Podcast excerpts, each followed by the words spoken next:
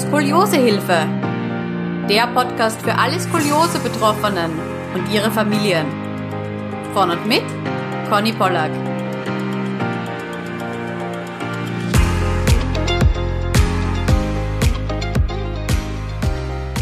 Herzlich willkommen bei einer neuen Skoliosehilfe Podcast Folge. Heute habe ich die Skoliose betroffene Caro zu Gast. Herzlich willkommen, Caro. Hallo.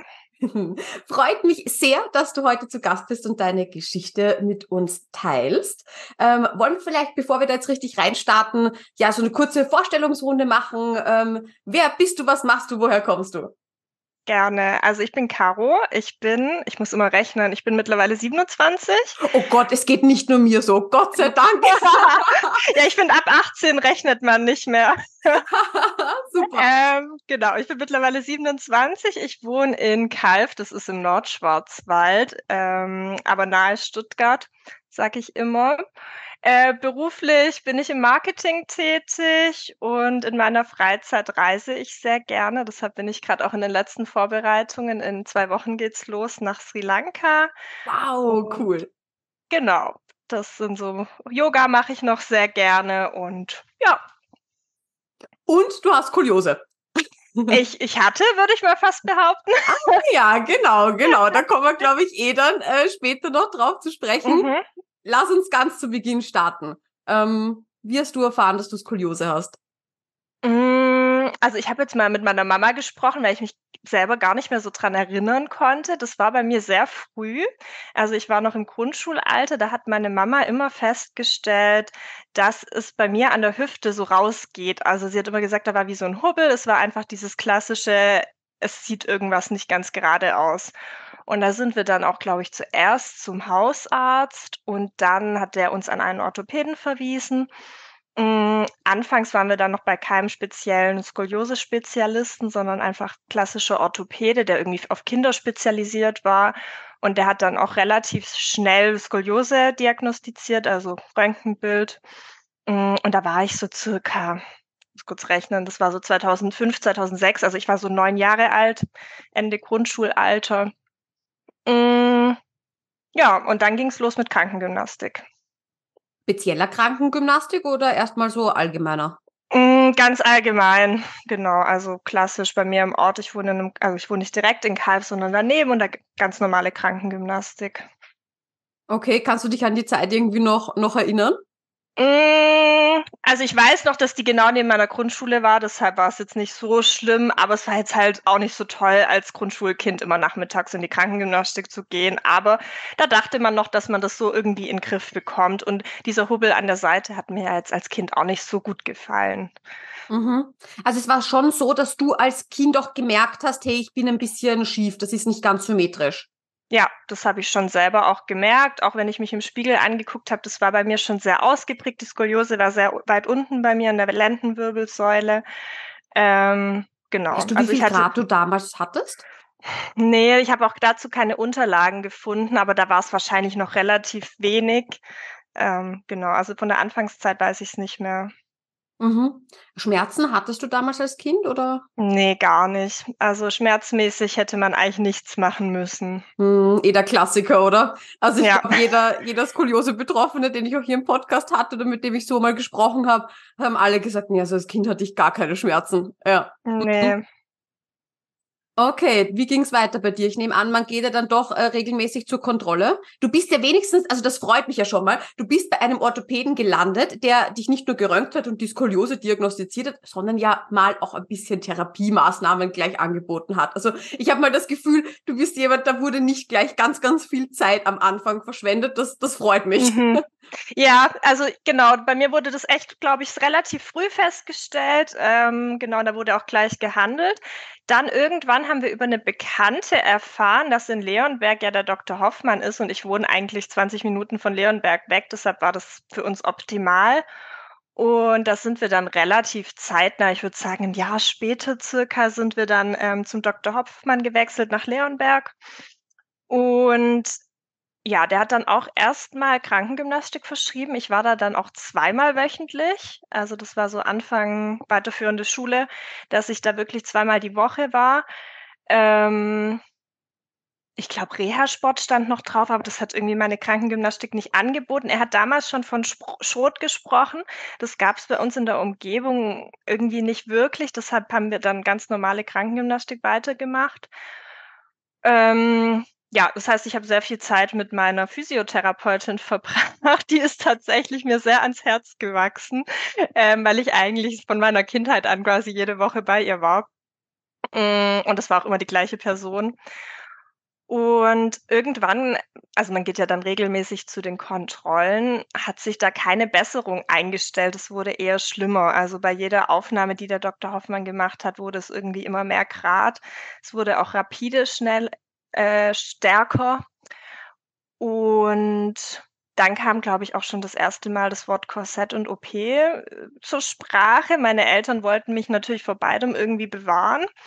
Deshalb haben sie sich dann mal nach Alternativen erkundigt und ich war, wir sind dann relativ zeitnah äh, zu einer Osteopathin gegangen, also Osteopathin und Homöopathin. Und da war ich dann echt über zwei Jahre jeden Samstag eine Stunde bei dieser Osteopathin, ähm, weil sie immer gesagt hat, sie kriegt das irgendwie in Griff. Hm, ja, war dann leider nicht so. Es wurde mhm. eher noch schlimmer, aber man klammert sich ja irgendwie an jeden Strohhalm, der den es irgendwie gibt. Und ähm, wenn das eine Alternativmedizinerin wäre, ja, könnte ja klappen. Mhm. Hat bei mir leider nicht geklappt. Ähm, ja, und dann hat irgendwann der Dr. Hoffmann gesagt, so geht's nicht weiter. Ich brauche ein Korsett. Wie war das für dich? Furchtbar. Also ich habe auch jetzt, wo ich das nochmal habe Revue passieren lassen, die Geschichte so, das war für mich eigentlich die schlimmste Zeit. Also so nahe Teenie-Alter. Ich war immer jemand, der sich irgendwie gerne schöne Klamotten ausgesucht hat, die ähm, einfach in der Schule, also ich hatte viele Freunde, man wollte nicht irgendwie anders sein und ähm, dieses Korsett war ja irgendwas, wo anders wäre. Mm, mm.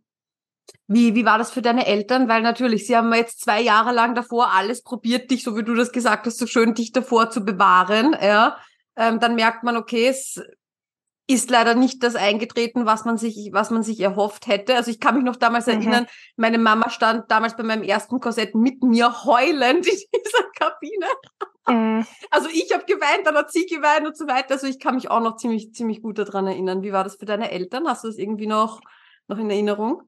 Also ich denke, für die war es auch nicht einfach, aber die wollten natürlich einfach dass es besser wird. Also was man halt für sein Kind möchte. Man möchte, dass es besser wird, dass es keine Schmerzen hat später. Weil mhm. ich habe in dem Moment auch nicht so wirklich verstanden, warum man das jetzt überhaupt korrigieren soll, wenn man gar keine Schmerzen hat. Ja. Ähm, also es war dann immer so, ich habe ja nichts, ähm, mhm. mhm. kann ja so bleiben. Mhm. Hast du versucht, denn das Korsett zu verstecken?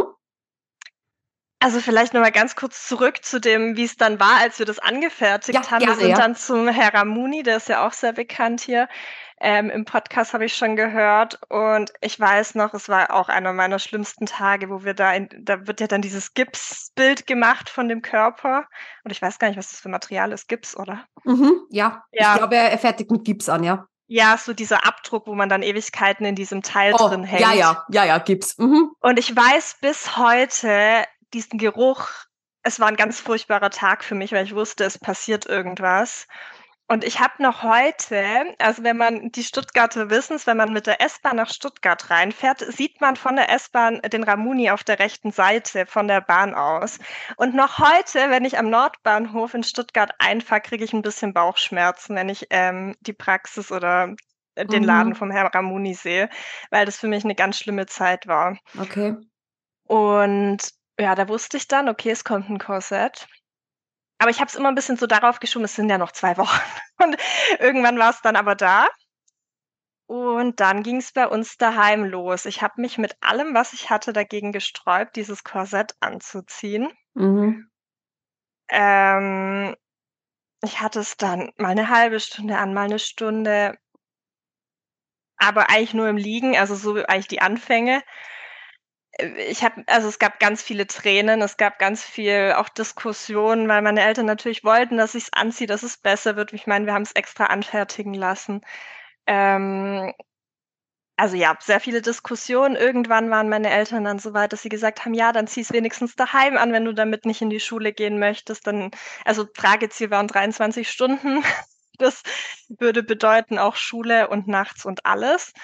Ähm, dann meinten meine Eltern, ja, dann zieh sie es wenigstens daheim an, es ist besser als gar nichts. Ähm, selbst das habe ich eigentlich, wollte ich nicht. Also mhm. in mir hat sich quasi alles gesträubt, dieses Teil anzuziehen. Mhm. Ich weiß auch noch, dass, ähm, also deshalb finde ich den Post Podcast auch so toll, weil ich mich damals auch gegen das komplette Thema Skoliose eigentlich zugemacht habe. Also ich wollte von diesem Thema nichts wissen, ich wollte vom Korsett nichts wissen, ich wollte darüber nicht sprechen, ich wollte nichts von anderen hören, ich mhm. wollte normal sein. Also ich habe das einfach komplett verweigert, dass ich das habe. Ähm, und deshalb finde ich das so toll, weil so ein Podcast hätte ich mir damals vielleicht gewünscht. Ähm, Oh, weil ich glaube, ich glaube, man kann das so schwer nachvollziehen, wenn man selber nicht in dieser Haut steckt, weil ähm, als Teenie ist es einfach nicht einfach anders zu sein. Also ich glaube, mhm. als Erwachsener kann man da noch eher äh, sich irgendwie ja. abgrenzen, aber als 13-jähriges Mädchen möchte man einfach irgendwie Teil der Community sein in der Schule und irgendwie auch nicht anders sein. Mhm. Ja, so, so ist ja. es. Also ich beschäftige mich jetzt auch gerade mit den, mit den ähm, psychologischen und psychosozialen Entwicklungsstadien äh, von, von Kindern, ja. Und gerade in dieser Pubertät, was wir da durchlaufen, ja, dieses mhm. ähm, auch, das ist ja ganz normal, dass man dann irgendwann mal beginnt, sich mit anderen zu vergleichen, ja. Und gerade dann, wenn man, wenn man so etwas ähm, wie ein, wie ein Korsett hat, das natürlich ähm, wie soll ich sagen, halt dein, dein ganzes, also was man ja sieht und was dein, dein Bild auch von dir selber sehr, sehr prägt, ja, und man dann nicht mehr das anziehen kann, was man möchte und und mhm. und. Ähm, das ist Wahnsinn, was da eigentlich im, im Hintergrund, im Hintergrund passiert, ja. Ja, also in mir hat sich irgendwie alles geweigert. Wir waren dann auch nochmal beim Herr Ramuni, um zu gucken, ob man irgendwas verändern kann, dass es mir weniger wehtut.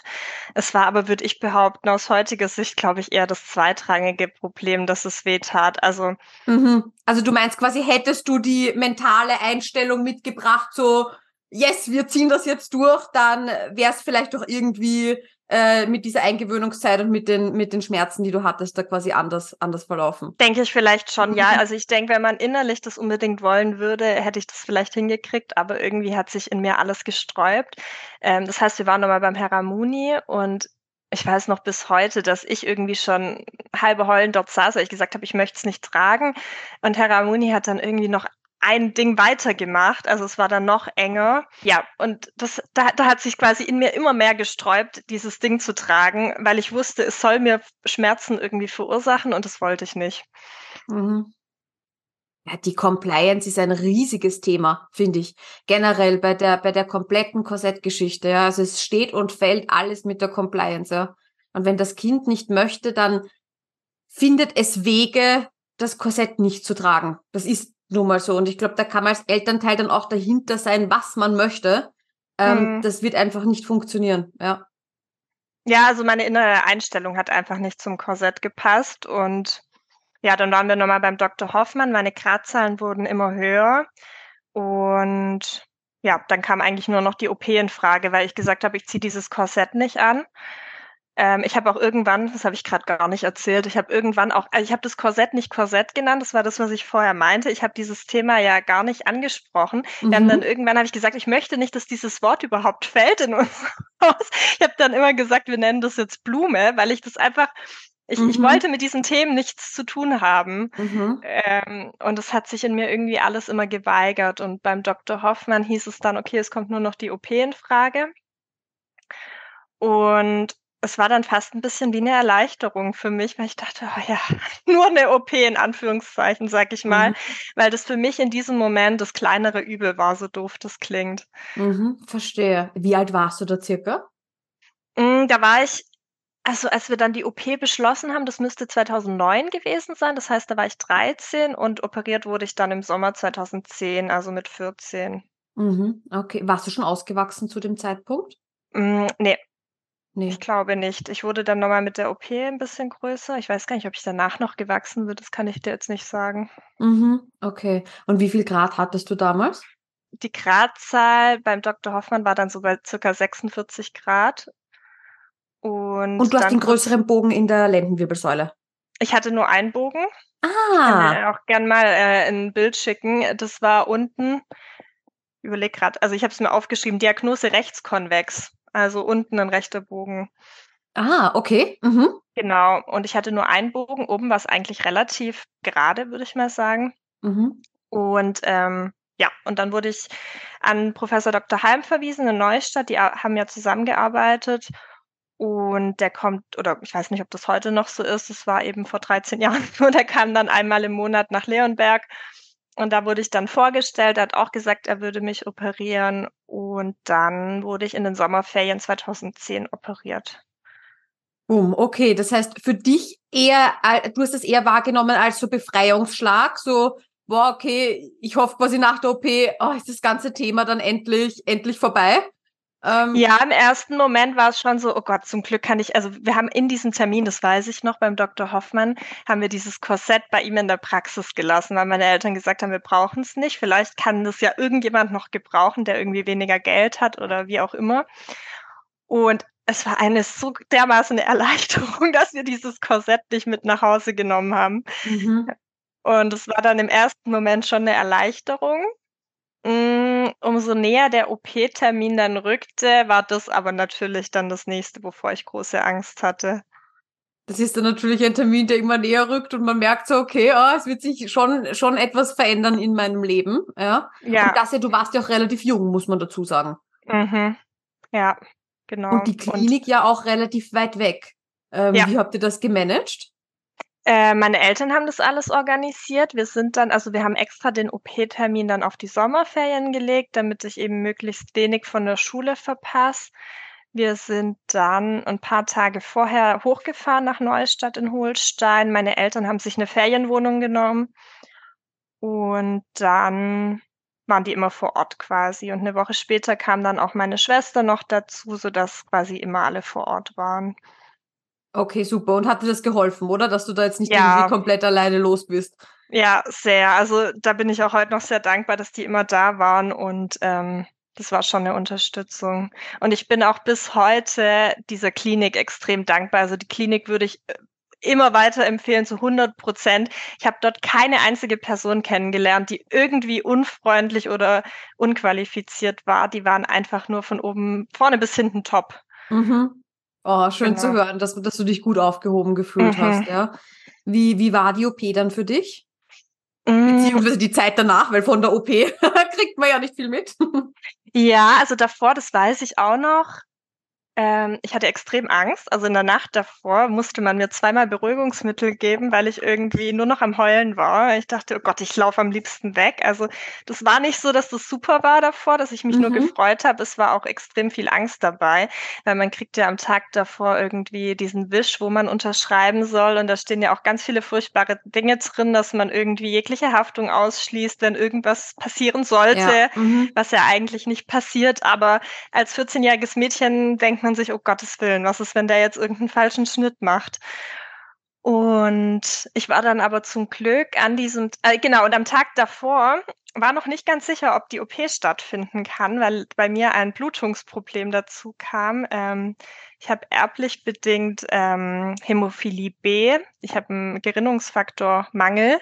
Mhm. Das bedeutet bei großen Operationen, dass ähm, ich zu inneren Blutungen neige. Deshalb musste man mir ein Medikament oder ich glaube, das ist gar kein Medikament, ein bestimmtes Mittel verabreichen, dass mein Blut dicker wird. Und dieses äh, Mittel war einen Tag davor noch nicht angekommen in der Klinik. Und deshalb war noch nicht ganz sicher, ob die OP stattfinden kann, aber abends kam dann noch Entwarnung, dass es äh, angekommen ist. Und dann war ich morgens direkt um 6 Uhr die allererste auf dem OP-Tisch und der Professor Dr. Halm hat mich auch persönlich operiert. Und das hat mir auch extrem viel Sicherheit gegeben, würde ich heute sagen. Also der ist ja auch top ich weiß, der war auch schon mal bei dir in der Folge. Ja, ja, ja, freue mich, freue mich sehr, dass Professor Heim schon in, im Podcast war, ja, genau. Ja. Und ähm, genau, dann war ich äh, die erste, ich weiß gar nicht, wie viele Stunden das ging, vier oder fünf, glaube ich. Und dann kommt man ja erstmal auf die Intensivstation. Ich weiß gar nicht, ob das ein oder zwei Tage waren. Und da habe ich einfach extrem viel geschlafen. Und das Einzige, an was ich mich da noch erinnere, ist, dass meine Eltern die ganze Zeit bei mir waren. Und ich jedes Mal, wenn ich kurz wach war, gesagt habe, oh, es tut mir so leid, dass ich so müde bin und die ganze Zeit schlafe und nicht mit euch sprechen kann. also ja, da schläft man einfach sehr viel. Und dann habe ich wohl kurz nach der OP noch gesagt, dass ich schwer Luft bekomme. Und das ist ja auch so ein Ding, wo man immer im Blick behalten muss, weil man ja diese Thoraxdrainage bekommt während der OP. Und das, das heißt, die hatten Angst, dass irgendwas verletzt wurde an meinen Organen. Und dann musste ich notgeröntgt werden auf der Intensivstation. Und das ist bis heute, ich glaube, in meinem ganzen Leben das, der schmerzhafteste Moment gewesen. Ich war eigentlich zugepumpt, glaube ich, mit Schmerzmittel, aber mhm. man hat mir dann in diesem Bett ein paar Stunden nach der OP, ich habe jetzt mal den OP-Bericht, es war wohl nachts um drei Uhr, wo ich gesagt habe, ich kriege keine Luft. Das heißt, man hat mich nachts um drei notgeröntgt und hat mir so, ein, so eine schwere Platte unter den Rücken geschoben, mhm. um zu röntgen. Mhm. Und das waren bis heute, glaube ich, die schlimmsten Schmerzen, die ich je hatte, weil ähm, äh, unglaublich. Und das war dann zum Glück aber ohne Befund. Also es war alles in Ordnung. Das war nur noch nicht so entwickelt, weil es halt kurz nach der OP war. Und ja, dann wurde ich einen Tag später auch auf die normale Station verlegt. Und von wo bis wo wurdest du versteift? Äh, muss ich kurz spickeln. Ich wurde von TH11 bis L4. Mhm, mhm. Und zwar von der Seite aus. Das habe ich jetzt im Podcast von Professor Heim gehört, dass er das gar nicht mehr oft macht. Das war bei mein, also vor 13 Jahren war das noch gang und gäbe, dass man eher von der Seite operiert hat. Ähm, ja. Ja, ich habe da, ich habe da mit ihm auch mal ein spannendes Gespräch darüber geführt, weil ich habe ja auch mal einen größeren Bogen in der Lendenwirbelsäule ähm, und habe mich ja auch mal eine Zeit lang wirklich intensiv auch bei mir äh, in meiner Krankheitsgeschichte, sage ich mal, mit mit dem Thema OP auseinandergesetzt. Ähm, und er hat bei mir jetzt auch gemeint, also er würde mich, ähm, also er, er operiert noch von der Seite, mhm. aber er würde jetzt bei meiner spezifischen lumbalen Skoliose nicht von der Seite operieren, weil er keine Segmente einsparen kann. Also mhm. er operiert quasi nur von der Seite, wenn er Wirbel mhm. aussparen kann durch diese OP-Methode und wenn nicht, dann, dann würde er eben von hinten normal, unter Anführungszeichen, sage ich jetzt mal, ähm, operieren. Genau. Ja, aber das fand ich, fand ich auch ganz spannend, ja. Ich glaube aber, das hat er sogar damals gesagt, dass man so einen Wirbel einsparen konnte oder so. Also es hatte schon ah, irgendeinen ja, Grund. Genau, ja, macht Sinn, genau. Mhm. Es hatte irgendeinen Grund und ich habe es da nie hinterfragt, aber es fragen heute noch ganz viele, warum ich eigentlich eine seitliche Narbe habe bei einer Rücken-OP. Äh, denkt man das ja eigentlich nicht. Also die geht bei mir bis fast zum Bauchnabel, mhm. ähm, weil ich halt komplett seitlich offen war. Verstehe, ja. Musste man bei dir die Lunge kollabieren lassen? Weil wenn man ja eine, eine Brust, ähm, also eine Verkrümmung in der Brustwirbelsäule von der Seite operiert, dann ist ja die Sache eben, dass man eine Lunge kollabieren lassen muss und so weiter. Ähm, bei der Lendenwirbelsäule geht sich ja, glaube ich, manchmal aus eben, ähm, dass man das nicht muss. Weißt du das noch zufällig? Das sagt mir gerade gar nichts. Also Nein, ich denke okay. nicht, wenn es mir nichts sagt. okay, alles klar. Ja. Ja, und dann war die Zeit erstmal schwierig nach der OP, aber insofern einfach, dass man es hinter sich hatte. Also mhm. ich finde immer auch, ist ja auch heute noch so, wenn man beim Arzt ist, wenn die Spritze erstmal vorbei ist, ist nicht mehr so schlimm. Also ich musste, ich lag viel, äh, musste irgendwie ein bisschen neu laufen lernen, aber das Schlimmste war quasi hinter mir, so habe ich das eingeschätzt. Ich war am Meer, das war auch toll. Also mein Ziel war es immer, dass ich bis vor ans Meer laufen kann. Das war irgendwie auch eine Motivation. Mm, ja, und meine Schwester kam dann eben auch nach einer Woche, da habe ich mich auch gefreut. Eine gute Freundin hat zufällig gerade in der Zeit Urlaub gemacht an der Ostsee, die kam auch zu Besuch. Also ich hatte da schon ein bisschen Unterstützung vor Ort. Sehr cool, sehr schön. Ja, hast du dich mhm. eigentlich auch anders gefühlt, weil man ja natürlich auch ein bisschen wächst und ähm, ja, viele sagen so, die, die, die Positionierung des Kopfes im Raum ist irgendwie anders. Mhm. Und deswegen fühlt man sich schon auch, auch allein schon deswegen ein bisschen anders. Ja, also ich habe schon gemerkt, irgendwas passt gerade nicht. Man würde irgendwie gerne anders laufen und es geht nicht. Ah, ja. Ähm, mhm. Also man denkt irgendwie, man läuft schräg, obwohl man gerade läuft. Und ähm, ist schon erstmal eine Umgewöhnung. Und ich habe dann auch irgendwie extrem viel abgenommen, weil man da ja am Anfang nur so Flüssignahrung essen darf, die ich irgendwie nicht so toll fand. Und ähm, das heißt, es wurde alles schon ein bisschen schwieriger, bis man wieder sich eingegroovt hat beim Laufen und so. aber grundsätzlich sagst du so nach der OP sicher die Zeit hart, aber du, du hast relativ schnell auch mit eben Zielsetzungen gearbeitet mhm. und, und, bist dann schon wieder gelaufen und ja, hast du quasi in dein neues Normal gefunden. Ja, das ging schon relativ schnell und man hat dann eben auch bei der Entlassung festgestellt, dass meine OP mehr als erfolgreich war. Also der Dr. Halm war selber ganz begeistert. Ich habe jetzt eine Restkrümmung von einem Grad. Wow. Mhm. Und das ist wirklich, also wenn man mein Röntgenbild anguckt, das sieht aus wie die perfekte Wirbelsäule.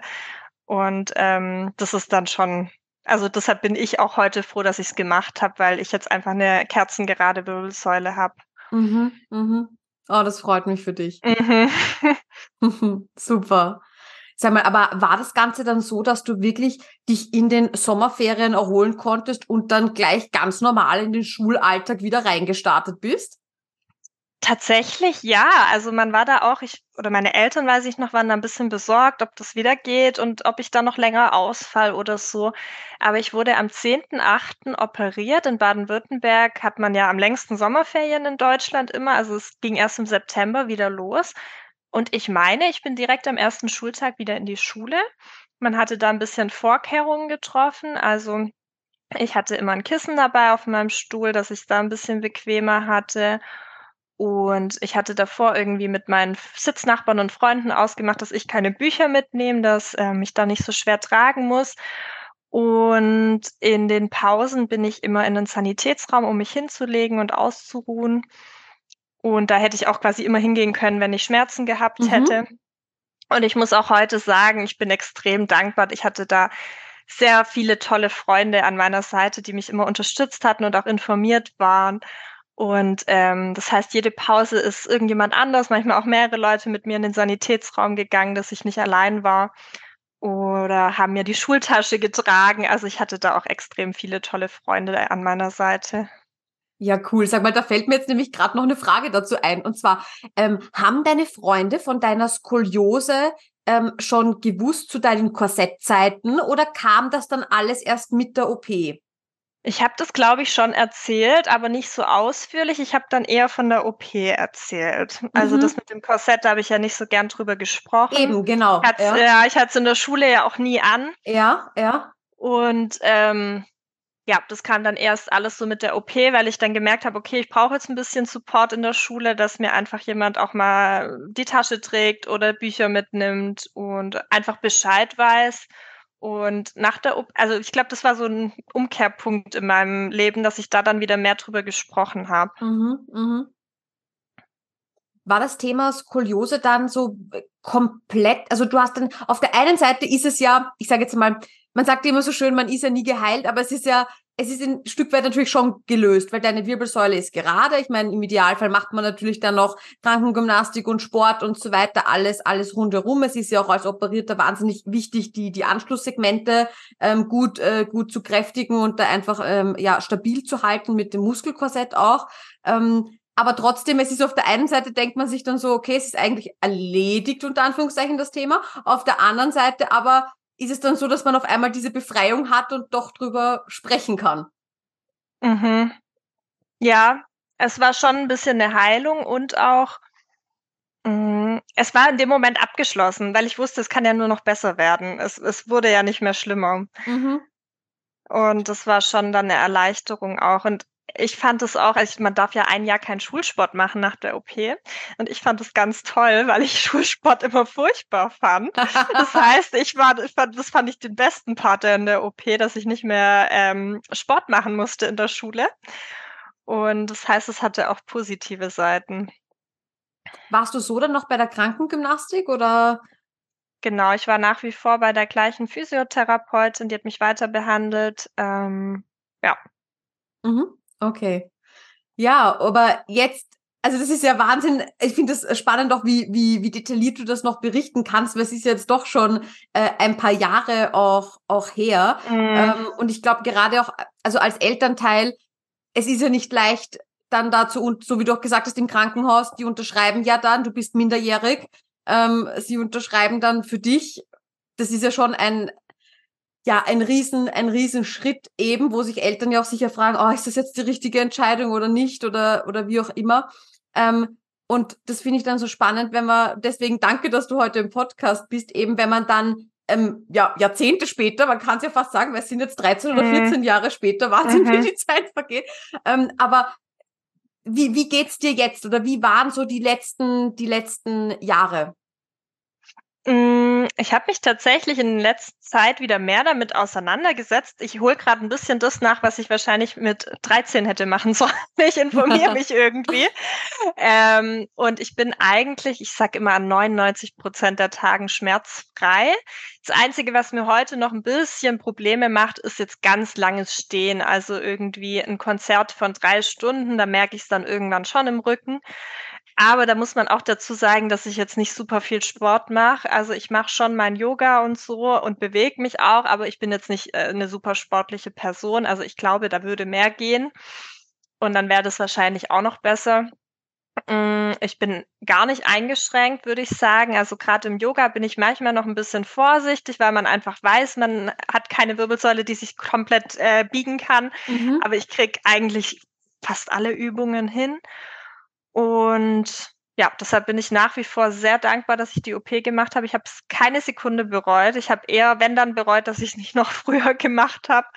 Ähm, und ich war tatsächlich auch, wir waren ähm, dieses Jahr im Urlaub in der Ecke dort oben und dann habe ich ähm, der Klinik nochmal einen Besuch abgestattet, weil das irgendwie schon eine prägende Zeit dort war. Und ja, ich äh, einfach immer gern wieder irgendwie zurückkommen, weil das dort so ein gutes Klima ist, finde ich.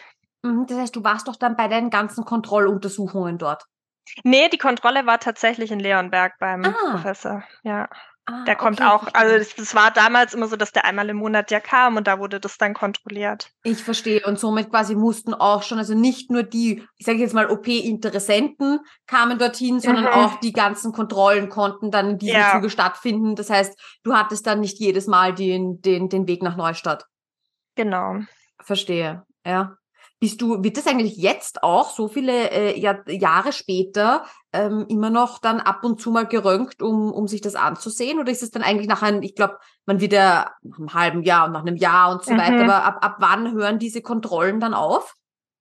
Eigentlich nach ich glaube, ich war nur einmal noch zur Kontrolle, ein Jahr nach der OP und dann ist eigentlich gar nichts mehr vorgesehen. Also ich erinnere mich auch an Professor Heim, der sagt, ähm, jetzt könnt ihr eure ähm, Skoliose komplett vergessen für den Rest eures Lebens. Äh, das sagt er immer so gern. Und so ist es eigentlich auch, weil man eigentlich keine Einschränkungen hat. Bei mir war es allerdings vor circa, ich sag mal, es war vor Corona, vor drei bis vier Jahren hatte ich einmal ganz schlimme Rückenschmerzen über mehrere Tage, also eher untypisch. Und da habe ich dann ein bisschen Schiss bekommen. Ich dachte, hm, vielleicht ist mhm. doch irgendwas nicht korrekt. Und da bin ich dann nochmal hingegangen, einfach um mich auch sicherer zu fühlen und habe es nochmal röntgen lassen. Und da haben sie dann gesagt, perfekt, alles gut, das muss die Muskulatur, äh, Muskulatur außenrum sein. Ähm, aber das waren extreme Schmerzen. Ich weiß nicht genau bis heute, was das war. Es wurde dann auch wieder besser, aber es war auf jeden Fall alles in Ordnung. Okay, ja, super. Das heißt, jetzt quasi in, in deinem Alltag äh, schränkt dich in diesem Sinne nicht ein. Nee, also ich muss gestehen, dass ich noch, also ich bin generell ein sehr vorsichtiger Mensch. Ich mag es bis heute nicht, wenn mir jemand am Rücken zu nahe kommt. Also es gibt ja so Leute, die irgendwie gerne einen auf den Rücken schlagen oder sonst was tun. Mhm. Das mag ich bis heute nicht, weil ich da einfach extrem vorsichtig bin. Mhm. Und auch im Gedränge merke ich immer, dass ich automatisch mit meinen Händen an den Rücken gehe, um den zu schützen. Wobei, da kann ja eigentlich nichts passieren. Das ist Metall. Aber es ist halt irgendwie mein Wunderpunkt. Und mhm. deshalb passt man da schon doppelt auf. Und ich bin jetzt auch mal gespannt. Ich möchte jetzt im Urlaub surfen lernen, äh, wie das so klappt. sehr cool, sehr cool. Ja. Ja, also was mir, was mir bei dir ähm, sehr auffällt bei deiner Geschichte auch, dass du vielleicht doch wegen deines Alters damals eine, ich sage jetzt mal recht, unter Anführungszeichen, unspektakuläre ähm, äh, wieder, also Genesungsphase hattest. Mhm. Also ich habe das Gefühl, bei dir ging das dann wirklich, oder zumindest ist es so rübergekommen, dass es bei dir wirklich so jeden Tag so Schritt für Schritt einfach besser ging, während ich bei, äh, gerade bei, bei, bei, bei Skolis, die sich erst dann mit 40 oder 50 operieren lassen, was ja immer noch geht, ähm, mhm. aber natürlich dann die Wirbelsäule schon natürlich mehr verknöchert ist, dass alles nicht mehr so weich ist, deswegen vielleicht eben auch ein ein größerer oder massiverer Eingriff ist ähm, und dass die schon am Anfang eine härtere Zeit haben oder auch die Genesungsphase einfach viel, viel länger ist. Ich glaube, mhm. das ist, glaube ich, auch dein Alter eventuell zugute gekommen. Ja, und ich glaube auch, dass jetzt meine innere Einstellung eine andere war. Also mhm, beim Korsett war ich ja so voll Punkt. dagegen. Ja. Und äh, man sagt ja immer, die Psyche arbeitet mit. Und ja. da war ich dann mhm. einfach motiviert. Mein Ziel war es ja immer irgendwie normal zu sein als Jugendliche. Und das ähm, war dann mit der OP quasi einfacher für mich. Mhm. Die Narbe war etwas, worauf du dann stolz warst? Oder war das dann eher so eine Sache, wo du sagst, oh, na, das, äh, ja, äh, das hat mich jetzt ein bisschen wieder von dieser Normalität weggebracht? Oder war das so, so, nee, mhm. ich habe das durchgestanden, ich bin stolz drauf? Ja, schön ist die jetzt nicht, die Narbe, aber es war dann halt so. Also ich finde, sie stört jetzt auch nicht. Ich habe mir jetzt auch in letzter Zeit öfter überlegt, ob ich das nicht irgendwie verschöner mit einem Tattoo oder so, mhm. aber weil eine gute Bekannte von mir auch am Rücken operiert ist und die jetzt dann mit Tattoos verschönern lassen. Ähm, also mittlerweile stört es mich gar nicht mehr. Okay, ja. Deinen, deinen ähm, beruflichen Werdegang, ähm, hat die OP da irgendwie einen, einen, Einfluss drauf gehabt oder war immer schon klar, was du machen wolltest und das war eigentlich komplett auch unabhängig von, von deinem, äh, von der Skoliose? Hm, eine gute Frage. Muss kurz überlegen. Nee, also ich würde sagen, das war komplett unabhängig von der Skoliose. Ich wollte nie irgendwie einen körperlichen Job machen. Also mhm. es war jetzt nie in der Rede, dass ich Bäckerin werde oder so, wo man viel hätte stehen müssen. Ähm, und ich habe dann ganz klassisch BWL studiert und ähm, habe jetzt auch eine sitzende Bürotätigkeit im Marketing. Das ist eigentlich auch kein Problem. Ich merke dann nach acht, neun Stunden Sitzen ab und zu meinen Nacken ziemlich stark, aber ich glaube, das tun Leute, die keine operierte Skoliose haben, auch. Mhm. Ähm, bei mir geht's halt, glaube ich, mehr auf den oberen Rücken, weil unten einfach versteift ist. Aber es hat mich eigentlich nicht eingeschränkt. Verstehe, ja. Gibt es noch eine Sache, die du den Skoliose-Betroffenen oder auch den Eltern da draußen äh, gerne, gerne mitgeben möchtest auf ihren Weg?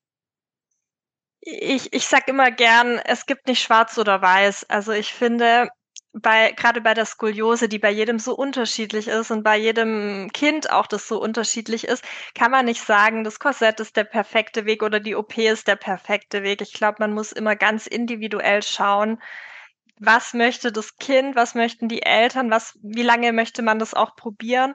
Und ich glaube, das ist ganz wichtig, weil ähm, es gibt da nicht irgendwie das eine, was für einen gut ist, mhm. sondern man muss das ganz individuell rausfinden. Ja, super, super wichtig, dass du, dass du das ansprichst. Das finde ich auch, ja. Beim Podcast werden natürlich äh, viele individuelle Geschichten erzählt und ich finde, man kann sich ganz viel äh, daraus auch ziehen, auch ganz viele Informationen. Ähm, aber es ist, glaube ich, auch wichtig, dass jetzt nur weil jemand erzählt, ähm, ich habe mich mit, keine Ahnung, schon mit 40 Grad zur OP entschieden oder ich habe 60 Grad und ich probiere es aber mit einem Erwachsenenkorsett, ja, dass man sich damit auch nicht von, dass man sich das alles anhört, ja, und man kann mhm. ja für sich selber dann entscheiden, so, hey, möchte ich da vielleicht mal drüber nachdenken oder ähm, ich frage meinen Arzt mal, wie das, wie das Ganze bei mir am besten wäre. Also ich glaube, es ist genau ganz wichtig, da zu unterscheiden zwischen diesen Individual- ähm, betroffenen Geschichten und dann bei mir selbst kann das aber natürlich nochmal was ganz was anderes sein, weil so wie du eben auch gesagt hast, jede Skoliose und auch jede Ausgangssituation, sowie, sowohl mhm. die mentale als auch die physische, ähm, ist unterschiedlich, ja. Ja, und ich glaube, da sollte man sich dann nicht drauf beharren, irgendwas äh, zu arg zu wollen, wenn das Kind zum Beispiel es nicht möchte. Oder also da bin ich meinen Eltern auch sehr dankbar, dass die auf mich eingegangen sind.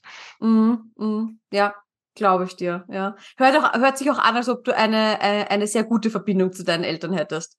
Trotz dieser ja. schweren Zeit, ja, wo äh, ganz, ganz viel Disbalance, Disbalance drin war.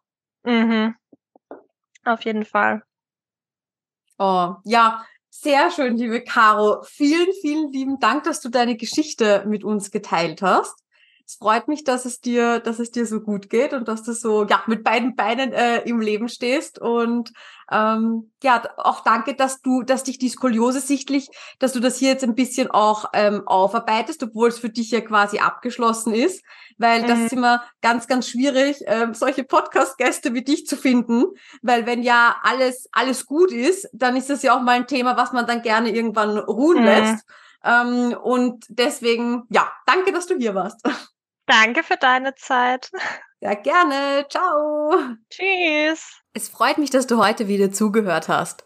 Wenn du weitere Skoliose-Infos möchtest, dann schau doch gern beim Skoliosehilfe-Blog auf meiner Website www.skoliosehilfe.com vorbei. Dort bekommst du Tipps rund um die Skoliose, Buchempfehlungen, Neuigkeiten aus der Skoli-Community und auch Beiträge über meine Lieblingshilfsmittel, die mir den Alltag mit meiner Skoliose sehr erleichtern. Auf meiner Website findest du auch Beschreibungen zu allen Podcast-Folgen. Und du kannst sie auch ganz leicht nach Kategorien filtern und durchsuchen, sodass du wirklich alle Folgen findest, die für dich relevant und interessant sind. Und wenn du mit mir über deine individuelle Skoli-Situation sprechen magst, dann gehe einfach auf www.skoliosehilfe.com-beratung. Wähle deinen Wunschtermin und wir hören und sehen uns schon ganz bald online. Ich freue mich auf dich und ich wünsche dir noch einen wunderschönen Tag. Tschüss!